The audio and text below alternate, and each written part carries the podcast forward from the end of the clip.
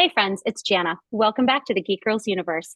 Calling all Trekkies, Star Trek Prodigy episodes 1 through 10 are now available on Blu-ray and DVD. We had the chance to sit down for an interview with Dan and Kevin Hageman, the award-winning executive producers and showrunners. So first, if you're new here or you haven't already, we would love it if you subscribed and left us a rating on Apple Podcasts or wherever it is that you're listening from. It helps our podcast reach other geeks, and the more the geekier, right? We also have a Facebook group, Geek Girls Universe. You don't need to be a girl to join, only a geek. Star Trek Prodigy follows a motley crew of young aliens who must figure out how to work together. All of this while navigating a greater galaxy in search of a better future. These six young outcasts know nothing about the ship they have commandeered, a first in the history of Star Trek.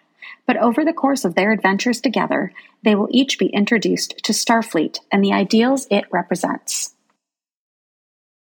Dan and Kevin, super fun, super geeks. You guys will enjoy this episode of the podcast. We know that season yeah, two they, is announced.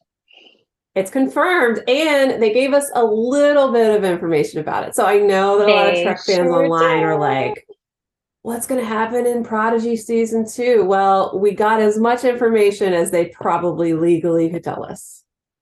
Facts. yes. I'm pretty and they were sure. so much fun was, to talk to. They were. I'm pretty sure Dan, when you started to ask about season two, was like, like, no, no, no. like, don't do it. Like, well, maybe I'll just give this tiny little bit of information. Yeah, but it's they fine. were. We'll yeah. just we'll tell them something. Yeah, we'll give them a little tiny snippet, but they we were, also they were, learned. What did we learn? No, go, ahead. They were tell, great. No, you, I was going to say they were great. They were. Oh, what did we learn? I, I mean, we excited to tell people how much fun they were to talk to, and you're all over here trying to like spill information. so you know, there's that. Sorry, you're like the Kevin of the group, and I'm the Dan of the group. Maybe that'd be interesting to figure out. We did learn where their Trekkie fandom geekiness started, how big of nerds they are we also got into Jana and Dan being traumatized as children while watching Wrath of Khan. I fully admitted I am not a Star Trek person, but I do know Sir Patrick Stewart's Star Trek. So millennial. Which I think so if we're Star being Trek fair, if you're going to know something about Star Trek, I mean, let's talk about Sir Patrick Stewart. You can't go Star wrong Trek. with Sir Patrick Stewart in anything. No. So no, you cannot. I just- so I feel like if you're gonna be like, this is what I know, how you can't go wrong with him. Absolutely. No, he's all right. So so we're good. We're good. I mean, I might know more about a galaxy being far, far away than the final frontier, but it's fine. you know, at the end of the day, it's a new show that's designed for anybody, whether you're a Star Trek fan or not. And I think that is why you should be excited about the show. I really enjoyed it. And like like I said, from having basically zero knowledge, essentially, it's a great entry point. You don't have to know all of the Mhm. lore and the canon and the this and the that. You don't have to you don't know anything about it, like at all. Zero. No, And you can enjoy the show. You don't have to be a kid to enjoy this show. It's very cinematic. Uh, like the guys were saying, they don't write for kids, they write for themselves as well. So it's enjoyable and the animation's But- gorgeous. I love the animation of this. Oh, one. it is. It's brilliant animation, but it is designed that if you are a Trekkie, there's enough lore and mythology and callbacks that you're going to enjoy it because it has those nods and it has those tie-ins that you're going to be like, okay, cool. Like they're definitely they know what they're talking about. It's tied in. They don't just start this whole new thing and pretend this other stuff didn't exist. It's definitely tied into the franchise, and so Trekkies will love it but you don't have to be a Trekkie to love it. And I think that's the thing that's super cool about the show. Agreed. It, it balances both nicely. Nice to meet you guys. Nice to meet you guys Likewise. too. Thanks for taking time to hang out with us today. Yeah. Our pleasure. Okay, it's, so it's so much more fun than just writing. Like, you know, this is a break from writing. We get to like share our joy of what we're creating. That's very true. So I can kind of see your like little geeky collections behind you, which I Yeah. love. Um, so as Nikki said, you know, we have a podcast, Geek Girls Universe. So geeks to geeks. I think the first question we have to ask is did you grow up as Trekkies? What is your level of geek when it comes to that fandom?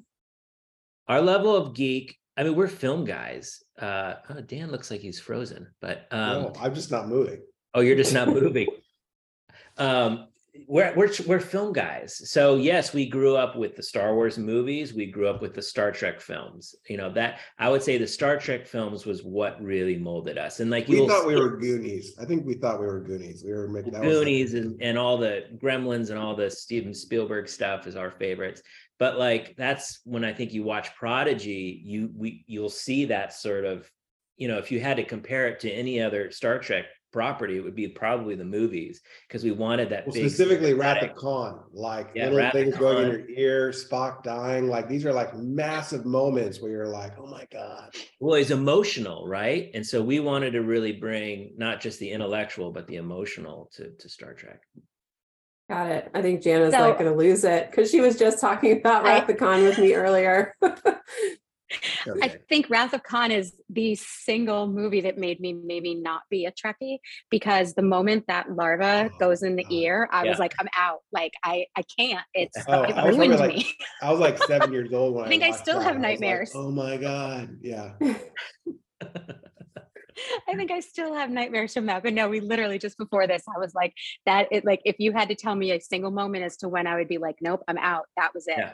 well, did you but, ever get uh, back you in? know, this is I mean, obviously, like we watch this series, my kids love it. The animation from this is beautiful. And I don't want to really skip around our questions because we kind of had a little bit of an order, but like I, Yeah. you know, this is one of those that there's so much stuff in it that's you know pulled from other franchises not not franchises directly but like sort of just sci-fi nods right like um easter eggs but the animation is gorgeous and i think it's one of those that it's a show for anybody like you don't have to be a trekkie you don't have to be a super hardcore sci-fi nerd um it- it's something that anybody any age can connect with and what is it about the show that makes it that from you guys? Like Well, I what mean, do you wa- think that that was you know that's the intent. That's when like alex kurtzman came to us. He wanted a show that was an on-ramp right? For kids you know for dan and i we write for kids but we write for ourselves too and we write for adults and like i- i- it's i think it's harder it's one of some of the hardest i think writing is to do a story that can capture everyone right and it's all for it's the heart it's the emotion Well, no, but I also think that like we put equal weight on the new and the the old. Like we're we're always going, uh, you know, we don't want to just sit there and and be in a hot tub full of nostalgia. We want to make sure that there's new characters, you know, like it's not about Janeway, it's about these characters. We want to make sure that there's new characters for for fans to clamor onto because new fans don't don't really care about any of that that um, nostalgia stuff. They they want to know what's new. So I, I think that's, I think we have a good foot in, our writers' room is mixed with people, some people who have never seen Star Trek. And some people who have been watching Star Trek from the day they were born. So we want to always have those conversations to make sure that it works for both audiences. Probably less of a Trekkie than Jana because I never watched Wrath. I only know Sir Patrick Stewart Star Trek because okay I'm like I sure was a kid and we used that used to come on. It was like UPN channel 20 or something during Yep. the week. Yep. so that's my level of knowledge. Um, but I'd like kind of bouncing off of that Easter egg question. So even with my limited knowledge, you know, obviously we did catch, I mean, I could figure out, right? I was like, this is definitely like a callback to something. And then, you know, there's other the, the other sci-fis um and fantasy properties kind of, you know, the vibe, I guess, kind of woven in there. But was that important for you to include that in there? And do you have any particular favorites? Like the Easter egg or which, which specifically? favorite Like like, the- influences Easter egg, or maybe like a scene that's almost like an influence from, you know, some other fantasy product, whichever. Oh, like Lord of the Ring. Like we, we, we I think we just have like we- as, as fans. I mean, I think everyone on the crew is a geek of some sort. So you're always pulling upon certain things. I think in episode, um, episode five, I think we have a Lord of the Rings pull when they're hiding. I, I Um, think the greatest pull, the biggest influence that you'll see throughout the entire concept of the show is the Goonies, about a bunch of kids who uh, there's something really big at stake, and it's your last adventure. It's the twilight of childhood. It's this last chance at at being together and doing, daring to do something great in the face of the adult world, right? The Easter eggs alone, I think, are something that really just kind of draw everybody in. Um, Mhm. You know, Mhm. again, pick pick a franchise, pick pick your favorite sci-fi fandom, right? Like you've got the Lord of the Rings callbacks. Um, it's it's the Fellowship of the Rings, right? Like it's the it's Yeah. the Drednok? Like they're they're hiding and like there's this whole scene. Yeah, that was so great. And there's like the invisibility invisibility cloaks, and there's you know Dal does his like Jack Sparrow impression, and I think it's the very first episode. Like Yeah. Dal tells Rok-Tahk to find the pew pew button. And it's like just things like that that you're like, oh, this is so good. And it's just so loaded with things. It's there's something for everybody and it's so great. Right. Um, you know, kind of back to that animation question, which and another callback, right? Like the um the holographs are like direct tie-ins to like the 70s animated um version of Star Trek, which I think is like The L super cars, cool. like the screens or the. Yes. Yeah. Yes. That So is cool. like that. Um, That they take fans take it very seriously. The LCARS and the controls, and so we learned like we need to get a really good artist who knows what they're doing. We can't just add a button or a joystick. I remember, Kevin, I remember early on when they first did the LCARS, they weren't, they were all very futuristic and the colors were very like blue and purple. And we're like, we need to see like the old classic Trek, like salmon and orange. salmon, a little bit We need to see those peach. like yeah. classic Trek colors, you know, avocado green, you know.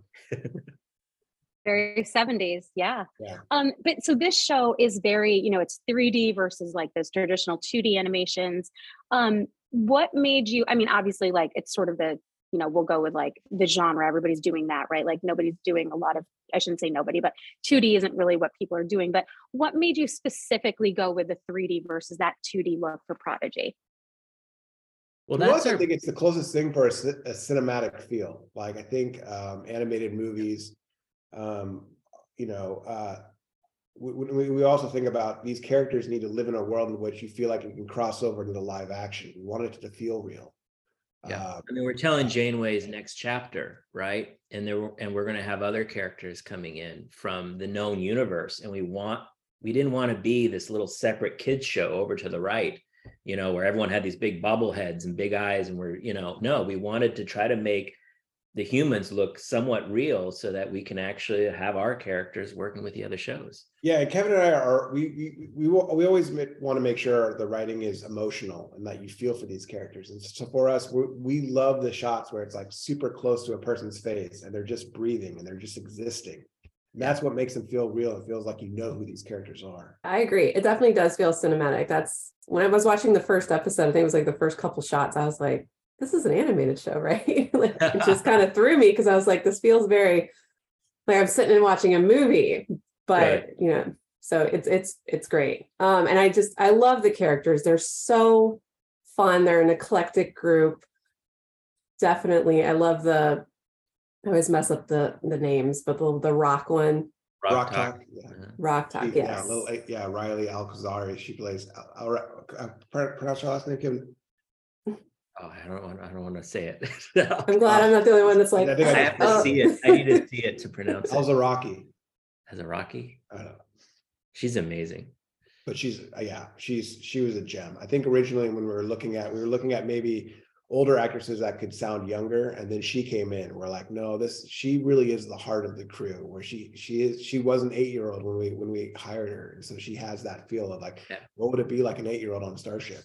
She's growing up, and I, I've told her and her family, I go, if our show keeps going, don't worry, we're not going to recast you. We're just going to have Rok-Tahk grow up because that's what the show's all about. You know, this youth growing up. She kind of reminds me of, I don't know if you were also anime nerds, but Full Metal Alchemist Brotherhood, Alphonse.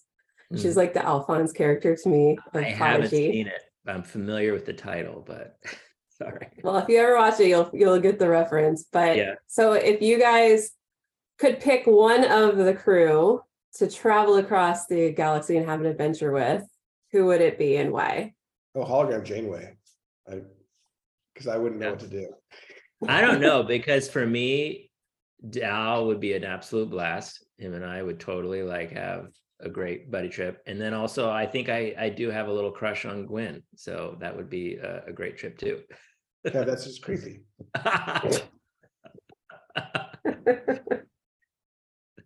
That's amazing. you have both worked on like a lot of live an, anim, uh, live action properties as well as animated properties. Do you have a preference for playing in one of those sandboxes over the other? Wait, over, I'm sorry, what sandboxes? Over, Live action versus animated. oh, Um, I animated, I mean, they, they, both have their pros and cons. I think, um, um, with animation, you can fix mistakes a little bit more than you can in live action. But in live action, you're getting, um, you're getting performances from people who are unexpected at times. And, um, so there could be more humanity in live action. It's tough. I mean, I, I do feel like some of the best movies are animated, I- and, I- and I, part of the reason is that they they can they can continue to go back, depending on resources, to to fix what's not working quite right. So, Hmm. yeah, I, I, I, I mean, Well, I- and you I was just gonna add, like, uh, uh, I find a bigger difference between writing film and TV. In writing in TV, as a writer, you get to be the showrunner, and it's so fun, and you get to call the shots, and you're in charge, and you get to work with the composer and the artists and the directors and every and the costume design and all. You know, as a film writer, you get none of that. you get fired. of the barrel. You usually you usually get paid to write something and then you get pushed off. That's that's the life you of also have a phenomenal voice cast for something like this. I mean, not that your other shows don't necessarily have them, but this is a phenomenal voice cast. And I think that makes a huge difference too. Like you must have some great stories Mhm. working with some of these guys. Well, I love that Kate Mulgrew is like she'll come in and like like she will go through three or four episodes in a very quick time because she knows the character so well. So we never, we rarely, the only reason we have to get a second take is just uh, for security to make sure that there was no bobbles or cracks in the in the report. Well, yeah, you, you you know you get first of all we have phenomenal actors playing the new characters, uh, uh, but yeah, with Kate, or you know sometimes even you know with Admiral Jellico, or when we start pulling characters from um, the Trek universe, you know she lives, she's lived with that character for how many years? Like she knows, you know, her headspace, and so she brings little stuff that like this is what Janeway would do. And I'm like, oh, or she'd say it this way or not use this word and use this word. And so, and then the new cast, yeah, we work so hard. And there's people like, you know, like Jankom Pog, we wanted like a young, like Danny DeVito. But we're like, well, who's going to be like a younger Danny DeVito? We're like, Jason Mantzoukas is just like exactly that. And like, we were the biggest fans of his and we fought so hard to get him. And he's just perfect, right? or a Medusa in a genderless voice, you know, and, and Yep. we remember Angus Imrie from uh, the kid who would be king. Yeah.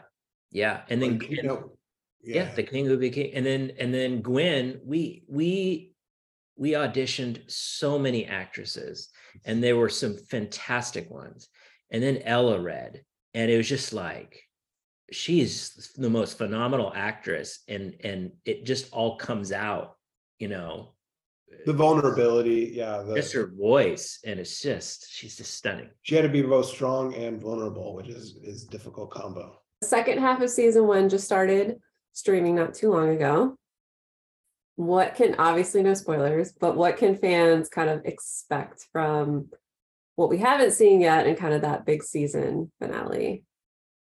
I'll just say, like, I think of you know this these twenty episodes as one giant mini series. It's one giant story, and yeah, there's little chapters and little fun episode concepts. Like just this last night, we dropped a holodeck gone awry, sort of classic Star Trek episode, but it all is pieces into one grand twenty episode story.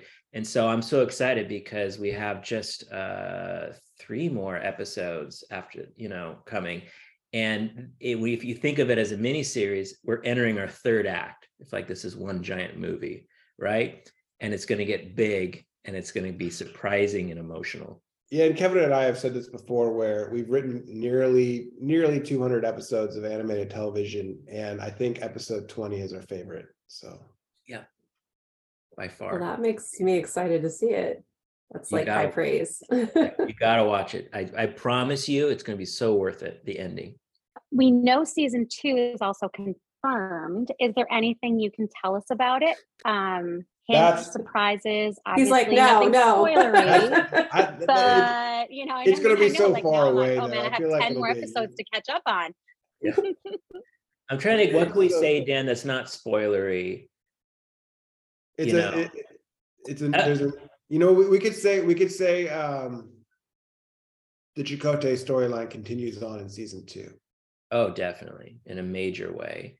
Um, so there's going to be a lot. We're even more, I think, nostalgic Star Trek you'll see in our show in in season two. Now, because our characters are heading into Federation space in season one, so we're meeting more and more characters. So there's to be a lot more of that. And then also just on a grand scale, you know, it's a serialized world that we're creating for these characters. We want these are kids growing up and changing. And so we want an evolution. You know, we want them growing up and there's going to be difficult things that are going to be happening and new, you know, but you know, just as like in season 1 we're seeing Murf change, you know, there's there's going to be changes coming ahead for our cast. Well, Dan and Kevin, thank you so much for your time today. We look forward to wrapping up the end of this season and then obviously season two. So thank you so much. Thank you you guys. Well, I love it. I love the tag team. You're like two sisters. Thank you for tuning into this episode of the Geek Girls Universe podcast. Join us next time. And as always, if you have anything you want to geek out with us about, tweet us on Twitter at Whiskey and Sunshine and at that Ashley Aaron. Until next time, geeks. Thanks for listening. Join us again next time for more geeky goodness.